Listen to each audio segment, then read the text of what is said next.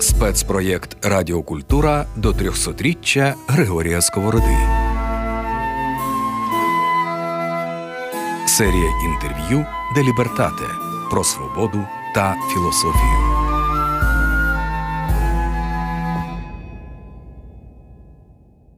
Мої вітання усім, хто зараз нас чує на хвилях Радіо Культура. З вами Захар Давиденко, і це спецпроєкт Де Лібертате. Ми мовимо з українського дому. Зараз у нашій студії Данило Гайдамаха, український блогер і мовний активіст, який прямо зараз записує сторіс. Данило, привіт. Привіт, Захаре. Треба бути на зв'язку з підписниками. Ти мене ловиш зараз прямо на першому запитанні, яке я для тебе маю, яке я для тебе підготував. Це питання того, яким чином Григорій Савич Сковорода цьогоріч висвітлювався у соцмережах. Я знаю, що ти активно користуєшся соцмережами. Власне, ти блогер. Тому питання ось таке до тебе: яким Григорій Сковорода був у соцмережах цьогоріч і є зараз?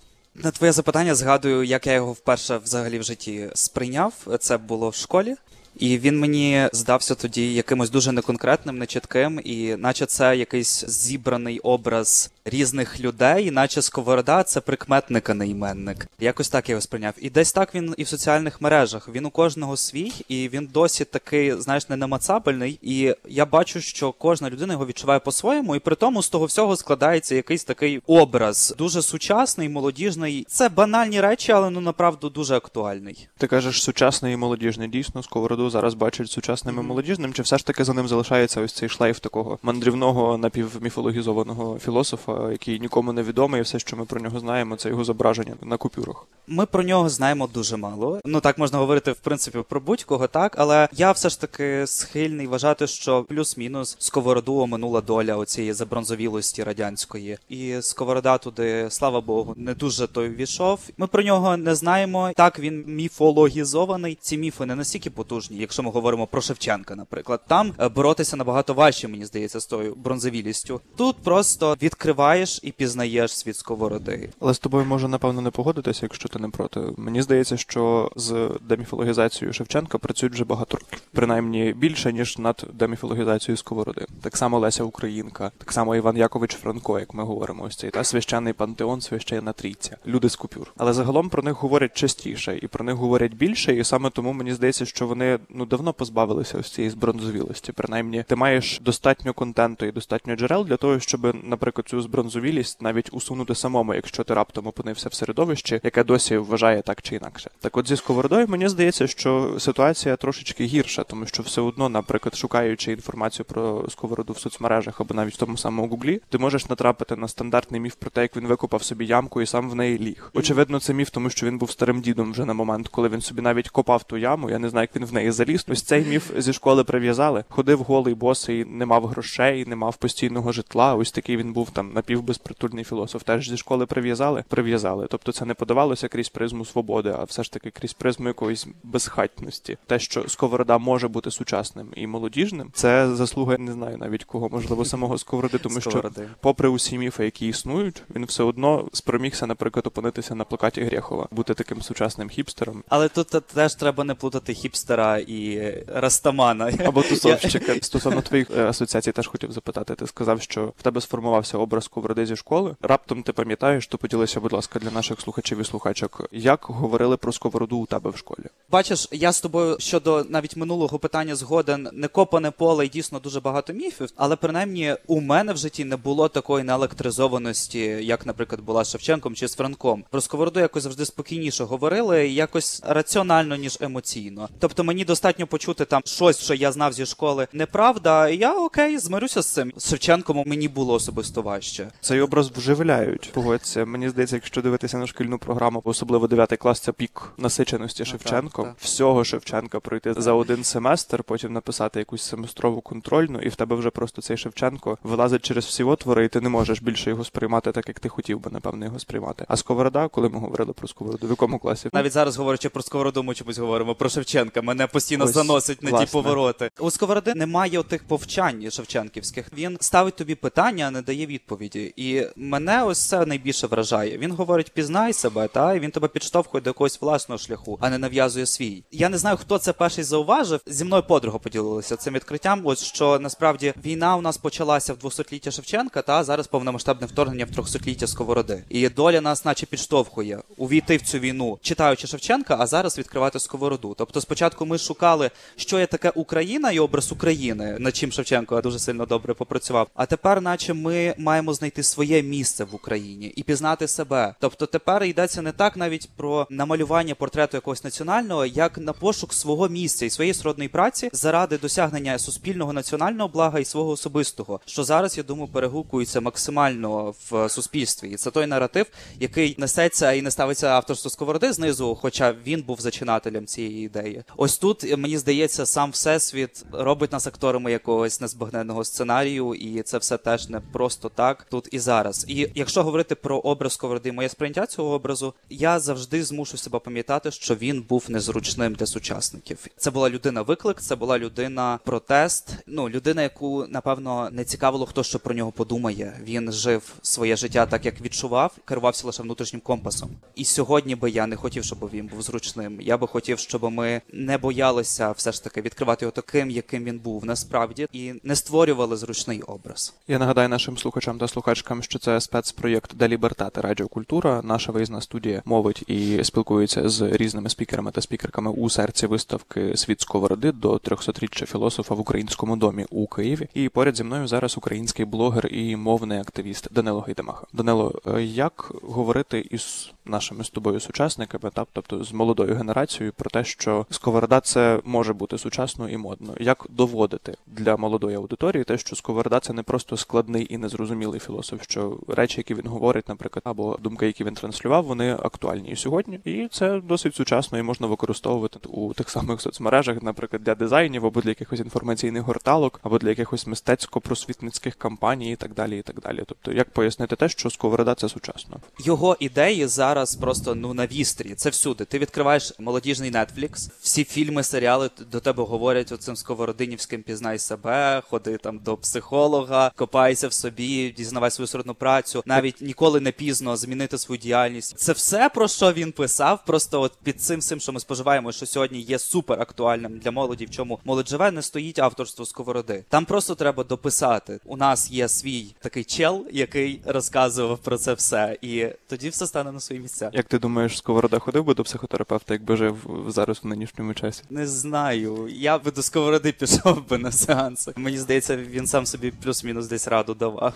Але слухай, ти говориш навіть про той самий молодіжний Netflix і ось про ці всі ідеї свободи, так і самовираження. Чомусь, принаймні мені так здається, образ сковороди з ними не асоціюється в масовій культурі. Максимум, що може пощастить спіймати і считати з цього образу, це якраз образ свободи, але найпопулярніший і найшаблонніший, найзаангажованіший це що? Це сродна праця. Я сумніваюся, що Netflix знімає серіали про сродну працю. Правильно, зазвичай це дійсно якесь свободолюбство, якесь самовираження, так захист особистих кордонів, захист особистої думки і так далі. І так далі. Напевно, над цим треба попрацювати для того, щоб сковорода асоціювався не тільки з цією хрестоматійною сродною працею, а ще й з багатьма іншими меседжами, які він виголошує. Зі сковородою таких прикладів немає, але дозволь, я таки проведу аналогію знову ж таки вгадай з Тарас Григорович. Тарасом Григоровичем була така дуже незручна ситуація, яка мене дуже обурила. Я не пам'ятаю, що це за рік був журнал Вок. Я так собі гортав, і там, значить, вони написали статтю про повернення течії романтизму. Ось повертався романтизм всюди, та і в моді, зокрема. І вони зробили дуже круту фотосесію. Такий романтичний хлопець на березі моря. і В нього бірет на голові. Ну дуже красиво. І всі, якби відсилки, референси вони там розписали, і не було референсу на Шевченка. А що я бачив в цій фотосесії? Конкретний автопортрет Шевченка. Ось той голий автопортрет. Це конкретний референс, який бачу, вони взяли, але вони його не вказали, бо це не було модно. Куди Вок, а де Шевченко? Та Та ще й голий, та ще й автопортрет. от Це дуже революційно, як для глянців. Бачиш, а зараз маємо ту саму ситуацію зі сковородою. Ми можемо навіть пройтися по супермаркетах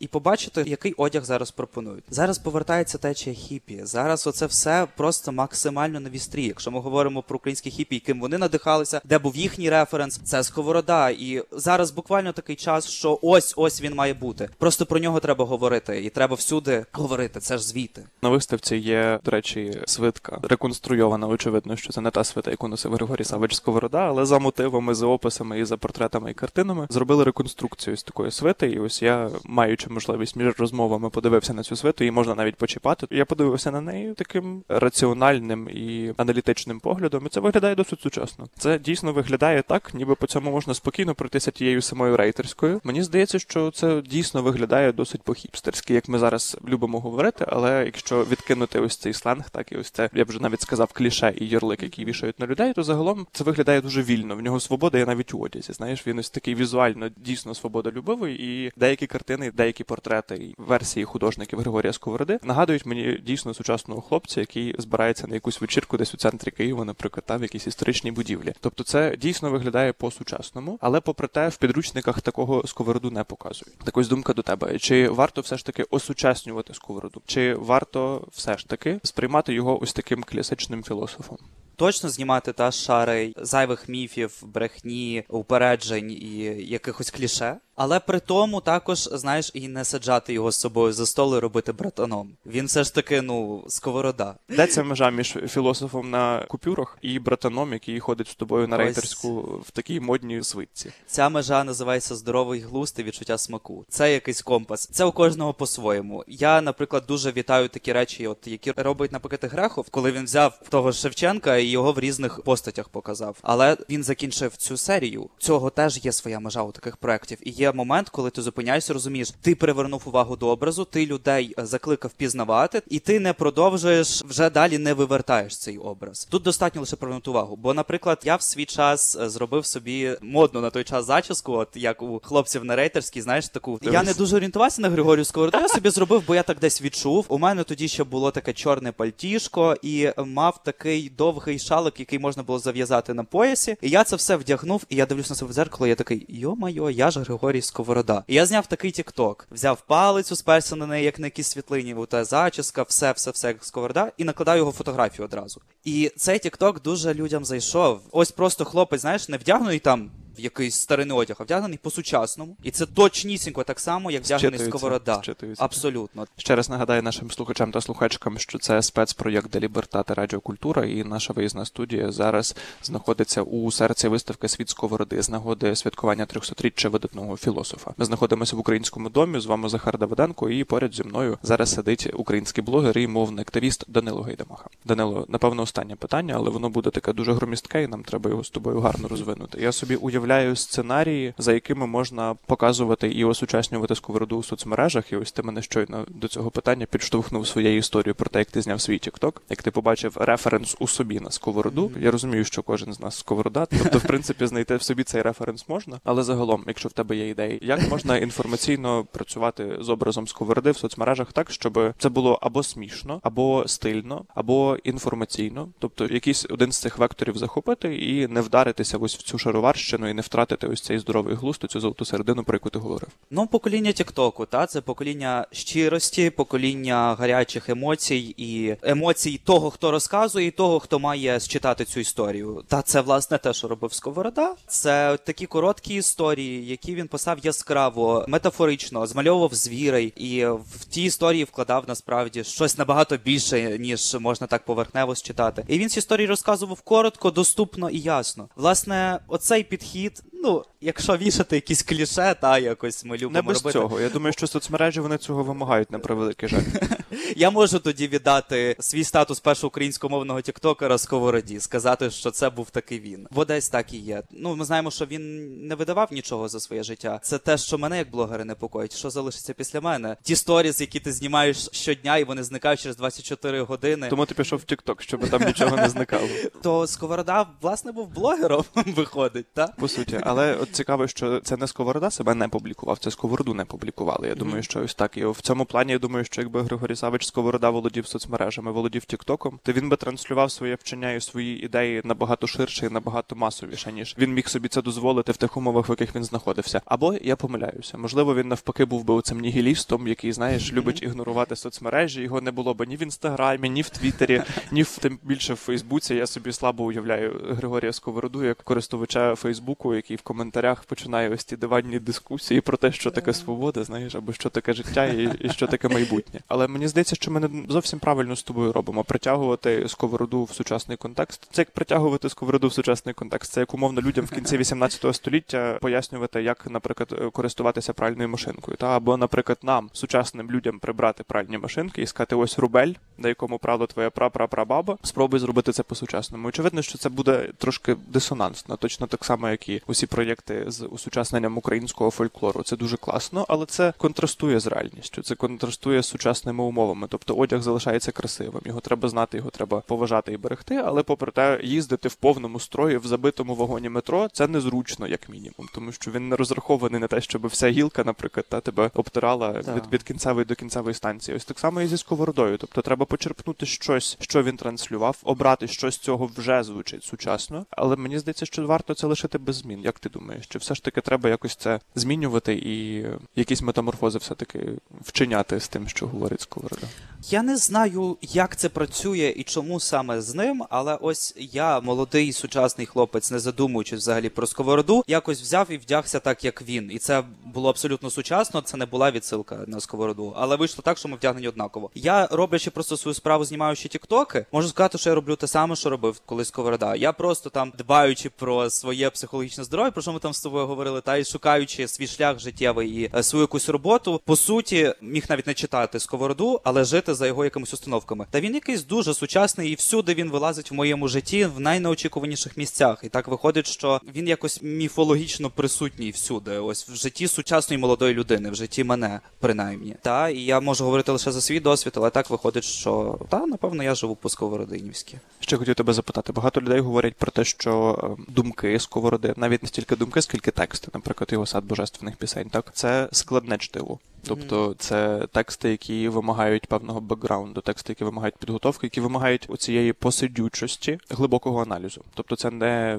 якийсь легенький вірш, так або легенький кишеньковий роман, який ти можеш прочитати десь, е, їдучи в метро на роботу. Це щось складніше і щось глибше. І ось питання до тебе, як до представника сучасного покоління, так молодіжного покоління. Чи достатньо в людей ось цієї посидючості і глибини аналізу для того, щоб сприймати тексти сковороди? Чи все ж таки це завдання блогерів робити ці тексти простішими і пояснювати замість користувачів? Ой, Захаре, це навіть не в його творах справа. Одне світло та не спіймав. Чи там самі ці два слова сродна праця. Скільки, я не знаю, років треба, щоб два сковородинівських слова якихось усвідомити. Знаєш, навіть тексти, не те, що тексти важко читати, якусь одну ідею, якусь одну цитату, ти можеш все життя до неї доходити. Один раз прочитати це з відкритим серцем, ось з палаючими очима, впустити це в себе, і потім його розсмаковувати і роздумувати над цим. І це процес, який може от дійсно тривати все життя. Я досі те, що я там думав про сродню працю і світ ловив мене та не спіймав рік тому, два роки тому, відрізняється від того, що я думаю про це зараз, і відрізнятиметься від того, що я думатиму про це в майбутньому. Тексти це настільки місткі думки, де є простір для тебе. Вони не нав'язують тобі себе, та вони не говорять тобі живи, як я тобі говорю. Його слова, його тексти дають тобі простір для розкриття і пізнання самого себе. А ти змінюєшся, і відповідно і твоє сприйняття сковороди змінюється. Це якась магія. Знаєш, він запрошує тебе до цього перебування в спільному якомусь такому полі, навіть через 300 років від свого народження. Три прохання і три поради до наших слухачів і слухачок, і до твоїх підписників і підписниць. Як полюбити Григорія Сковороду? Що зробити для того, щоб полюбити його і зацікавитися ним? Я загинаю пальці. Перше, це сходіть в книжковий магазин, придбайте книжку, чи сходіть в якийсь доступний музей чи виставку. Тобто доторкніться і майте якийсь атрибут у себе вдома, до якого можна завжди повертатися і звіряти свій компас маятник. По-друге, це читайте, пізнавайте, гугліть. Якщо ви десь бачите сковорода, ось це якийсь бар'єр, який у вас може бути зі школи, ви його забирайте і все ж таки занурюйтеся всередину. Що станеться, якщо ви це будете робити? Ну очевидно, ви можете обережно закохатися в сковороду. А що станеться глобальніше, якщо буде запит на сковороду, будуть фільми про сковороду, будуть серіали про сковороду, будуть круті книги, дослідження про сковороду. Нам треба створювати цей запит для того, щоб він приходив до нас в нашу сучасність. Ну і щоб третє придумати, накладайте на своє життя, вчіться жити по сковородинівськи, намагайтеся якось це пристосувати пасувати, напевно, до свого стилю. Це зараз мені здається як ніколи актуально. І будьте сковородою, будьте сковородинкою, розкривайтеся. Сковородинка це знаєш як е, зменшено пестлива від сковорода, але в жіночому роді. Дуже мило звучить, але наостанок скажу, що у соцмережах хтось недавно писав, е, що мріє, аби за запитом сковорода. Перший запит був сторінка Григорія Савича Сковороди у Вікіпедії, а не інтернет-магазин, де можна купити пательню. От тоді було б непогано, якби ось український Google працював таким чином. Але ми цього прагнемо і до цього рухаємося. Якщо зробити це дуже пласко і узагальнити. Але загалом сковорода може бути актуальним у вашому житті, попри все, і в нього дуже багато меседжів, дуже багато думок, дуже багато ідей. І якась із них точно буде вам пасувати до того, як ви живете, і до того, чого ви прагнете. Тому просто погугліть, як каже Данило, почитайте, проаналізуйте і оберіть собі те, що вам до смаку і лежить до душі. Данило, я тобі дякую за розмову. Дякую, Захара. Дякую. І нагадаю нашим слухачам та слухачкам, що це був спецпроєкт Делібертати Радіокультура. З вами був Захар Давиденко, і поряд зі мною щойно був Данило Гайдамаха, український блогер і мовний активіст. Сковорода це сучасно, модно і актуально. Досліджуйте сковороду, шукайте свій улюблений образ від сковороди і залишайтеся на радіокультура.